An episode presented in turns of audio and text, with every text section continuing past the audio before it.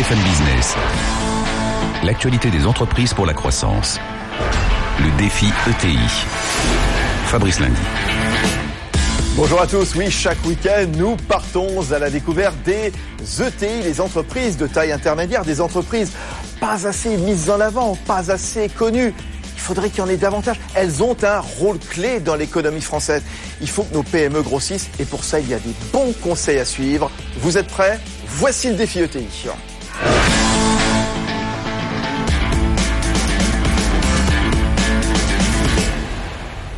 Et vous le savez, une fois par mois dans ce défi ETI sur BFM Business, à la télé, à la radio, eh bien, nous vous donnons la parole directement. Euh, questions euh, posées par vous, euh, patron de PME, depuis une agence de la Banque Palatine en région. Questions sur toutes vos préoccupations, hein, que ce soit la fiscalité, le digital, euh, les recrutements, également l'international. Voilà, et on va vous donner la parole. Et évidemment, on va donner euh, la réponse de spécialistes, les meilleurs experts, d'ici deux minutes. Hein, on vous présentera euh, Philippe Soulier, président de Valtus, hein, spécialisé dans le management de transition et les RH. Il y aura également Tuong Tui Vovine, il est banquier conseil à la Banque Palatine. Et Jérôme Valu, associé chez ICP Consulting, qui accompagne les entreprises dans leur transformation euh, digitale. Tout ça, c'est dans deux minutes. Auparavant, voici Stéphanie Collot. Bonjour Stéphanie. Bonjour Fabrice. Pour le petit monde des ETI, avec toujours des informations bien sympas, bien pratiques euh, surtout.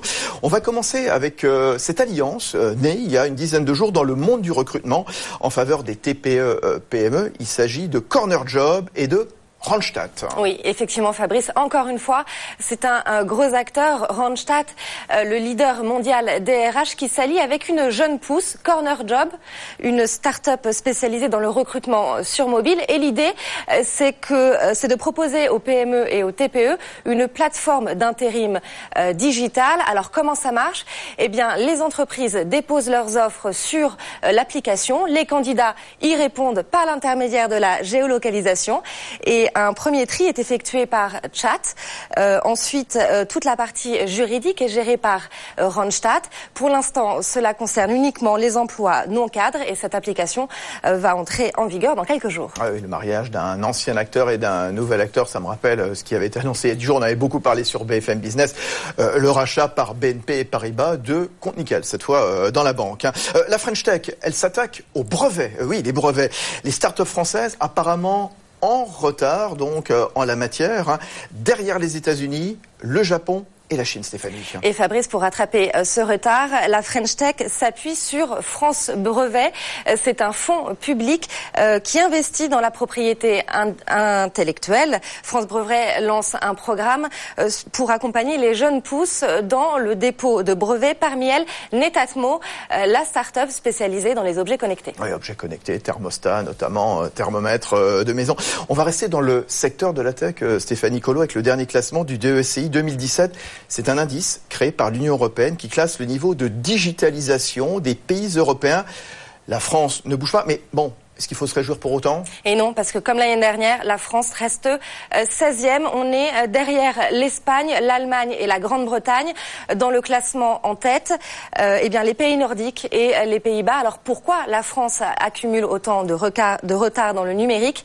Eh bien, euh, la faible couverture du pays en haut débit euh, est en cause, mais il y a également les PME françaises qui sont à la traîne, notamment dans le cloud, le facturage ou encore la gestion RH. Et comme le disait euh, le digital champion auprès de l'Union européenne, Gilles Babinet, Babinet ouais. euh, quand la France marche, les autres courent. Merci Stéphanie Collot, il y a encore euh, beaucoup de travail. Donc tout de suite, eh bien, vos questions, vous, patron de PME depuis euh, l'agence lyonnaise de la Banque Palatine, c'est parti avec une première question.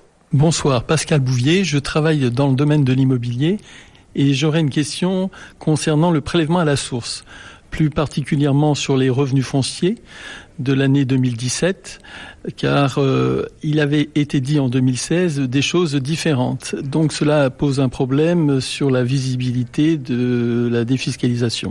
Pourriez-vous m'éclairer à ce sujet? Bah, on, va essayer, on va essayer. Sauf que je suis un petit peu embêté quand même parce que c'est vrai que bon, c'est typiquement la réforme infaisable. Hein. Euh, apparemment, ça semble reporté, hein. en tout cas décalé, hein, cette réforme du prélèvement à la source. Hein. Euh, les principaux candidats à la présidentielle, on va voter donc euh, dans une semaine, euh, dimanche prochain, prennent leur distance avec le prélèvement à la source. Alors il y a une expérimentation qui pourrait se poursuivre en, en 2018. Bon, ce qui nous empêche pas d'en parler quand même, ce qu'il faut quand même se préparer dans les têtes. Tuong Tui Vovin, ce qu'il faut rappeler, c'est qui, sera concerné par ce, prélèvement à la source, s'il a lieu, hein, bien sûr Oui, alors, euh, cela concerne normalement, ça devait être enterré en, en janvier 2018. Or, ça, risque d'être reporté. Euh, cela concerne euh, les, les, contribuables qui ont assujetti aux revenus courants, qui sont de l'ordre des pensions, les retraites, les indemnités de chômage, les revenus des indépendants et les revenus fonciers. Sont exclus donc de ce dispositif les revenus non euh, exceptionnels, qui sont les revenus de valeur mobilière, les plus-values, les plus-valeurs. Euh, d'immobilière, euh, voilà. Ce qui, n'empêcherait pas qu'il faut quand même déclarer toutes ces opérations, bien entendu, à part. Mais enfin, en tout cas, c'est vrai que le fisc transmettra les taux d'imposition à l'employeur qui se chargera ensuite du prélèvement sur les, les salaires. Oui, alors c'est vrai que pour l'instant, s'il s'est reporté, euh, parce qu'il y aura encore des doutes apparemment sur la validité constitutionnelle de la réforme, sur la confidentialité donc des données personnelles pour certains salariés. Un an de plus finalement pour être sûr qu'il n'y ait pas de bug. Hein. Oui, c'est ça aussi, les questions de confidentialité. Les employeurs vont avoir accès à des données confidentielles après, des salariés A priori, non. Non Non. Mais euh, par exemple, si vous parlez de confidentialité, le contribuable peut toujours demander à ce que ne soit pas communiqué par l'administration fiscale le taux d'imposition à l'employeur. Hum. Dans ce cas-là, euh, ce serait un taux euh, forfaitaire, quitte à lui de euh, après de soit payer ou soit être recrédité. Tout, tout, juste. Bon, alors typiquement la réforme peut-être infaisable, peut-être mal préparée, je ne sais pas. Irréversible, a souvent répété celui qui est toujours eh bien le ministre de l'économie et des finances pendant encore quelques jours, quelques semaines, c'est Michel Sapin.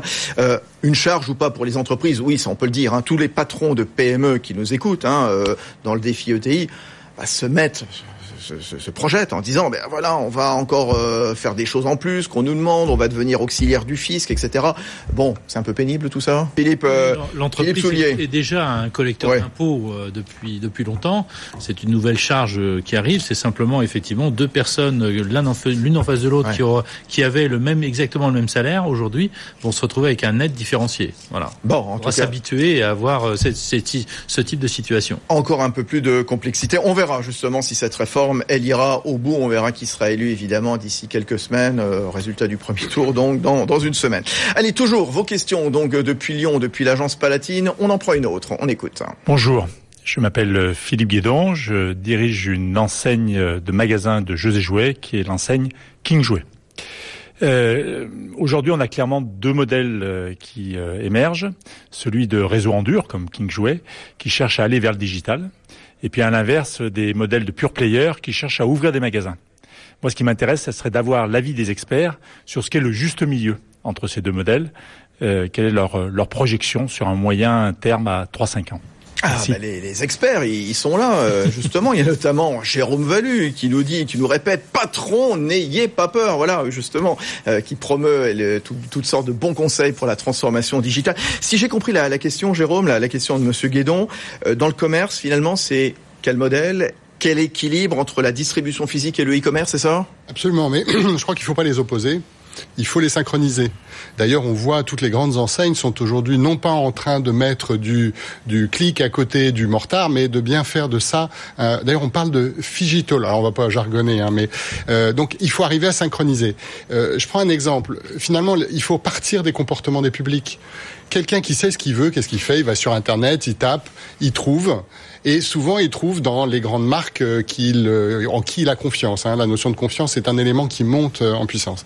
Et qu'est-ce qu'il fait? Alors, soit il achète sur Internet, et puis, comme le magasin est pas très loin, il va le chercher. Hein, c'est le click mmh. and collect. Mmh. Et alors, il y a un exemple très intéressant, c'est Darty. 50% des achats sur Internet se font en click and collect, et 50% des gens qui arrivent dans le click and collect prennent le paquet, et qu'est-ce qu'ils font? Ils vont voir un vendeur. C'est-à-dire qu'ils ont besoin de se rassurer, ils ont besoin du contact. Et je crois que ça, c'est c'est face aux vendeurs sont souvent ils, vont poser des questions, des vraies questions de spécialistes. Hein. Absolument. Et ils sont plus dans l'acte d'achat, ils sont dans l'acte de consommation, dans l'expérience. Et je crois que cette notion d'expérience, elle est fondamentale. C'est ça qui fait la transformation aujourd'hui. Et on voit de plus en plus les, les frontières qui s'estompent entre physique et virtuel, hein, Jérôme. Alors la deuxième, la deuxième situation, c'est je ne sais pas ce que je veux.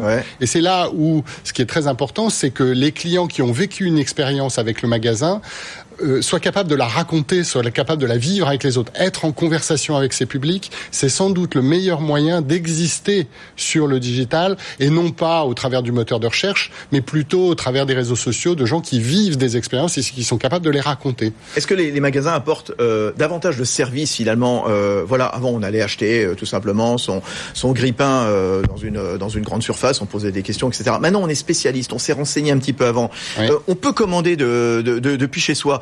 Mais si on va en magasin, est-ce que le magasin ne doit pas finalement apporter davantage pour récompenser notre venue dans le magasin? Bah, Exactement, mais sans doute pas, euh, sans doute pas du conseil, puisque le conseil on le trouve. Oui. Donc c'est sans doute une expérience qu'on doit trouver dans le magasin. L'expérience. L'expérience. Peut-être qu'on peut se dire qu'il se passe quelque chose dans le magasin qui est suffisamment fort pour que ce moment-là soit un moment qu'on ait envie de partager.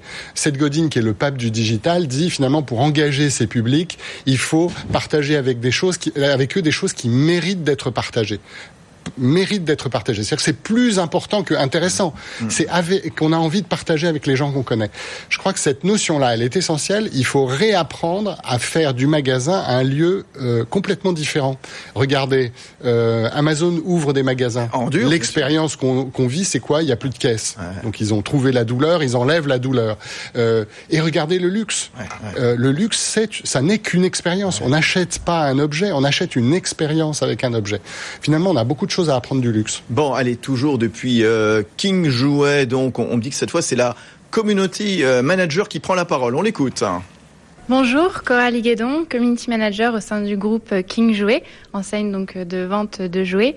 Euh, ma question aujourd'hui tourne autour donc du domaine digital et du recrutement, savoir comment recruter cette génération, cette nouvelle génération de digital native et comment ensuite la former donc à ces nouveaux métiers. Merci. Merci. De rien, de rien. Euh, J'ai l'impression qu'il y, y, a deux choses hein, finalement dans, dans, sa question. Tiens, bah allez-y, euh, Philippe Soulier, Valtus. Il y a le mode de recrutement et puis quel profil également on recrute dans le digital? Le, le mode de recrutement d'abord, la révolution du recrutement sur Internet, elle, s'accélère, non? Le, recrutement, ça s'accélère, mais c'est surtout qu'il faut aller chercher ces profils. Ils ne sont plus à l'écoute des job boards comme euh, nous l'étions, euh, où nous c'était un modèle du passé. Aujourd'hui, ils veulent avoir des signaux sur les réseaux sociaux. Ils veulent euh, comprendre que l'entreprise est déjà en train de vivent une transformation digitale. Ça, c'est le premier point. Le second, il faut pas les perdre une fois qu'on les a. Donc c'est là où il faut aussi euh, engager un programme de, de, management intergénérationnel où les anciens, les X, euh, euh, ont besoin des aides qui vont les aider à être plus technophiles et plus digitaux. Et les aides, bah, effectivement, ils ont besoin des X pour être encadrés, pour leur faire comprendre ce qu'est l'entreprise et les codes et les cultures de l'entreprise. Voilà. Internet, c'est un énorme gisement d'offres et de demandes d'emploi. Est-ce qu'on peut dire qu'avec l'intelligence artificielle, on va pouvoir trier rapidement de plus en plus de CV Probablement qu'effectivement il y a des moteurs qui sont en train d'être mis au point avec effectivement des, des jobs d'annonce. Donc euh, là aussi, euh, les candidats vont être malins et donc vont pouvoir effectivement euh, détecter ces robots facilement et pour pouvoir être mis sur le haut du panier. Il y aura toujours un humain qui va faire la, la, la, décision finale. Le robot va être un système d'aide à la décision, tout simplement. Les, les, collaborateurs sont tous des, des acteurs du, du, numérique, sont tous des, des geeks à, embaucher ou pas? Jérôme Valu, il s'est fait consulting. Cette génération Z elle est étonnante parce qu'elle démissionne. C'est-à-dire que quand elle se plaît pas, elle s'en va. C'est-à-dire qu'elle a pas, elle a pas de, elle a, elle a pas de problème avec ça. Donc en fait, il faut voilà, les pour les garder, je pense qu'il faut. C'est un peu la même histoire que l'expérience, c'est qu'il faut être capable de leur raconter ce qui va se passer dans l'entreprise. Et c'est pour ça que les ETI ont vraiment un avantage sur les grandes boîtes, c'est que c'est souvent des entreprises patrimoniales avec des histoires de famille, avec des histoires courtes et des histoires qu'on peut raconter. Et je pense que là-dessus, il y a un atout incroyable pour les ETI, c'est d'être capable de se raconter raconter. Et finalement, ça va être ça. Et le rôle de community management, c'est se raconter à l'interne et c'est se raconter à l'externe. Hum. Toujours euh, depuis Lyon, une autre question dans ce défi ETI sur BFM Business. Bonjour, je m'appelle Pierre-Yves Lévy. Euh, je m'occupe d'une entreprise qui s'appelle Outil Acier. C'est une société de négoce industriel qui est pour l'entreprise à peu près qu'une grande surface de bricolage et pour le particulier. En fait, aujourd'hui, il y a un sujet important dans les relations interentreprises qui sont les relations de paiement. Euh, nous sommes sur ce sujet une entreprise plutôt exemplaire. Nous avons développé euh, des, relations fortes euh, avec nos fabricants en ne leur apportant aucune préoccupation sur les problématiques de paiement. Pourquoi l'État et les collectivités ne font-elles pas plus d'efforts sur le sujet? Ça, il a raison, hein, Monsieur Lévy. Hein. C'est vraiment la, la, plaie des PME. Hein. La France, voilà, est-ce qu'elle est toujours la mauvaise élève européenne en matière de délai de paiement? Vous voulez répondre encore? Allez-y. Tuong Tui Vovin de la Banque Palatine la question est, d'actualité. Ah oui. Les choses s'améliorent.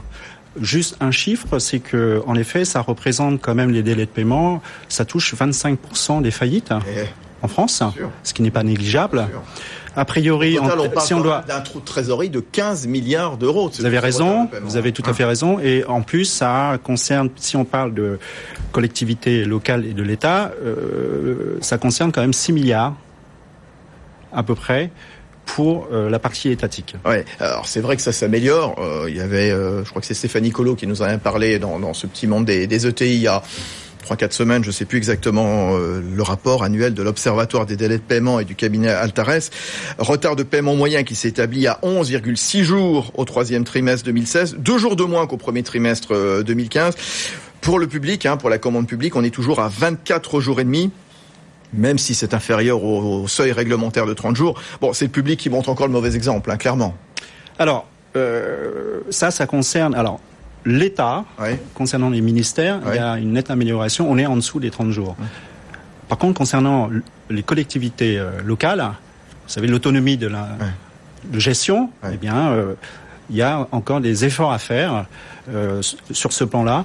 Euh, voilà. Pourquoi on, a des. Enfin, j'ai l'impression que les, raisons elles sont multiples, mais j'ai l'impression qu'il y a parfois beaucoup de mauvaise foi. Oui, non, mauvaise foi, c'est quoi litige commercial, euh, manque de. Ah, vous avez, vous avez tout simplement peut-être un problématique de trésorerie, un mode de gestion qui doit être amélioré. Euh, voilà, tout, il y a beaucoup de raisons. Euh, je me permettrai de rajouter tout simplement qu'il existe euh, une, une, alternative à, à, à, cela, c'est que euh, les banques peuvent prendre le relais pour financer ce décalage de trésorerie, hein, euh, ce qu'on appelle le financement du besoin en fonds de roulement, où vous avez et peu de TI le savent ou de PME le savent, vous avez, vous pouvez faire, ils peuvent faire appel, elles peuvent faire appel à la BPI. Oui qui peuvent prendre le relais et assurer le financement de ce retard. Bien sûr, bien sûr, bien sûr. Euh, comment améliorer? Alors bon, euh, tiens, euh, Philippe Soulier, je ne sais pas ce que vous en pensez. Il y a euh, la loi Macron donc qui prévoit une multiplication des contrôles par la DGCCRF, un alourdissement euh, des amendes, et puis la pratique du name and shame, dénoncer. Voilà, vous êtes en retard, on le dit, on le et on le, publie dans la presse. Quand on est mauvais élève, bah, il faut, voilà, il faut se faire. donc vous y êtes favorable Ah oui, le name and shame, je pense que ça fait partie des pratiques digitales de aujourd'hui. À chaque fois vous utilisez un service, un restaurant, un hôtel, vous mettez des commentaires. Bah, des notes, bah bien sûr. Des notes, bah voilà. Jérôme Fallu. Ça doit être. Euh, C'est sans doute une pratique qu'il faut qu'il faut développer. Effectivement, je pense que ça permettra de prendre une conscience mhm. plus rapidement du sujet. Bon bon, puis aussi eh ben tout, tout le phénomène aussi de dématérialisation des des factures, puisqu'on sait que depuis le 1er janvier également toute structure publique, euh, l'État, les collectivités locales dont vous parliez, donc eh bien établissement public se verra dans l'obligation d'émettre, de répertorier, réceptionner toute facture par euh, voie électronique. Voilà, ça il faut y veiller, bien entendu. Allez, autre question depuis la, la Banque Palatine à Lyon. On écoute. Qui est-ce? Bonjour, Sylvain Bocongibaud, directeur général et associé du cabinet Odysseo, cabinet de conseil, audit et expertise comptable.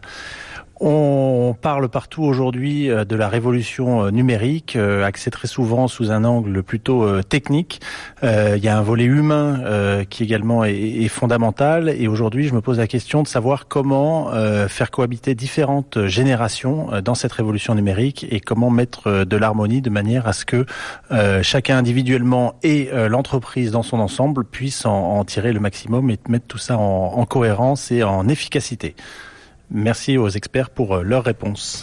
Et ils sont là, les, experts, dans ce défi ETI. Oui, changement dans les RH.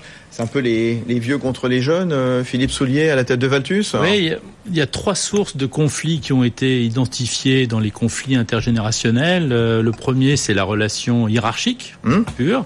Après, c'est effectivement la relation entre temps privé, euh, comment je gère ma vie privée, comment je gère ma vie au travail, et puis la reconnaissance. Quelle est la reconnaissance que j'obtiens Donc, effectivement, entre les différents... La relation hiérarchique, quoi Il n'y a, plus de manager?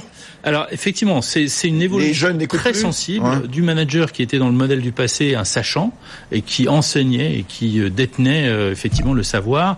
On évolue, nous évoluons aujourd'hui vers un manager qui est beaucoup plus coach, mentor, qui est beaucoup plus qui va apprendre la relation client interne dans l'entreprise et qui est beaucoup plus un facilitateur, un coordinateur de ces échanges euh, de, entre générations. On parle aussi de reverse mentoring, c'est-à-dire que lorsque le Z va expliquer au X ah, ah. effectivement comment être plus à l'aise et sur les outils digitaux et comment le, X lui va effectivement aider euh, euh, la génération Z à être plus à comprendre ce qu'est une entreprise. Comment on s'appuie aussi sur cette jeune génération, alors Y, Z, peu importe. Jérôme Valu il y a une chose quand même qui est à construire, hein, c'est qu'on est en train de vivre une révolution absolument incroyable mmh. et que la culture de cette révolution n'est pas passée dans les entreprises. C'est-à-dire que pour le moment, tout le monde est dans l'intuition. Tout le monde sait que oui, il se passe des choses.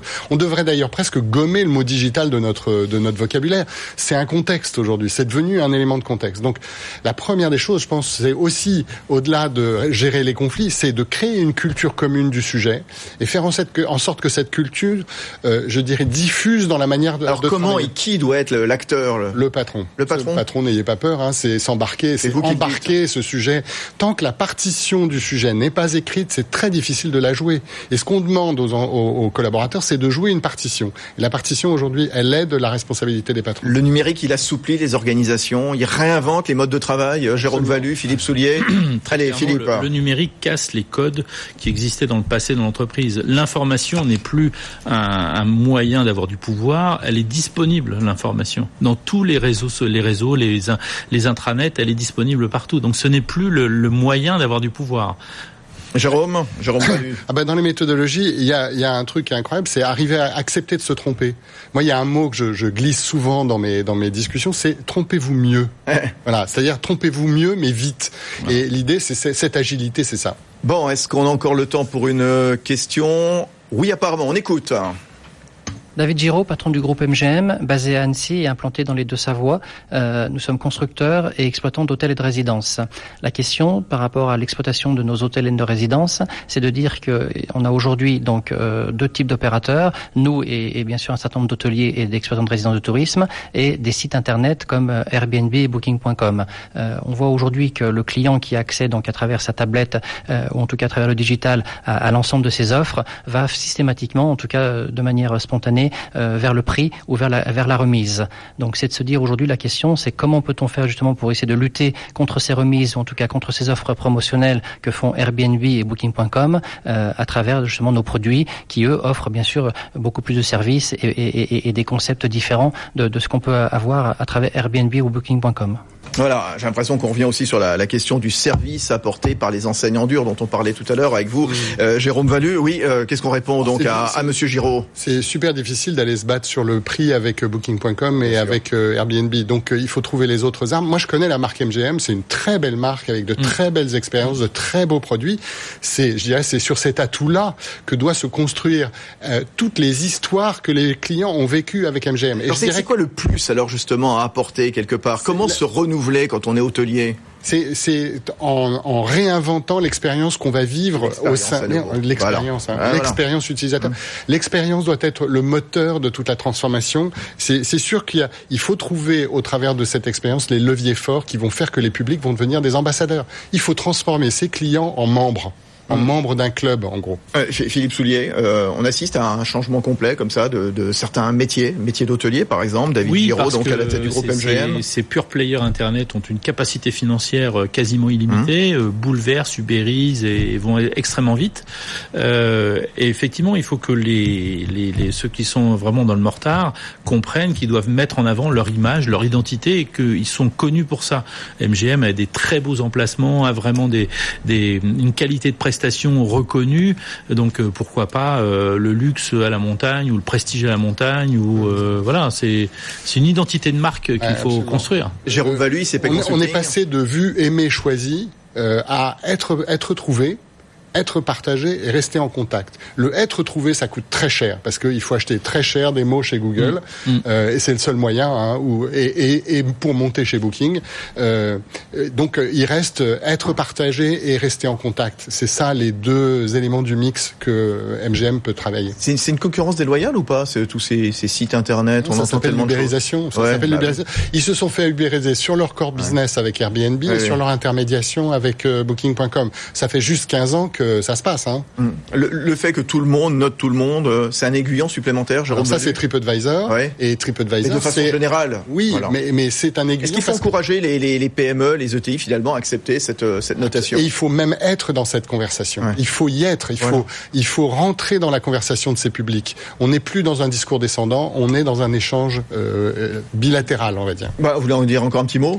Bah, On va dire au revoir. Airbnb, il n'y a pas que des succès aussi. Il y a des arnaques qui existent. Et et voilà, donc c'est aussi la vérité. Bon, bah c'est très bien. Voilà, ça passait très très vite. Donc avec euh, toutes ces questions donc qui nous ont été posées depuis euh, l'agence lyonnaise de la Banque Palatine. Donc euh, on se retrouvera dans un mois avec d'autres questions. Je ne sais pas où on sera. On verra. De toute façon, on va se retrouver évidemment la semaine prochaine. je remercie évidemment Tuong Tuivovin, hein, banquier conseil à la Banque Palatine, qui nous accompagne dans ce défi ETI. Jérôme Valu, associé chez ICP Consulting, qui nous dit patron, n'ayez pas peur. Oui, il faut pas avoir peur de la transformation transformation numérique, la transformation euh, digitale. Et puis Philippe Soulier à la tête de Valtus, spécialisé dans le management de transition et les RH. Oui, la semaine prochaine, euh, défi ETI, euh, cap sur le Made in France. Justement, on sera notamment avec François Morinière à la tête de Néo. Très bon week-end à tous. BFM Business, le défi ETI, l'actualité des entreprises pour la croissance.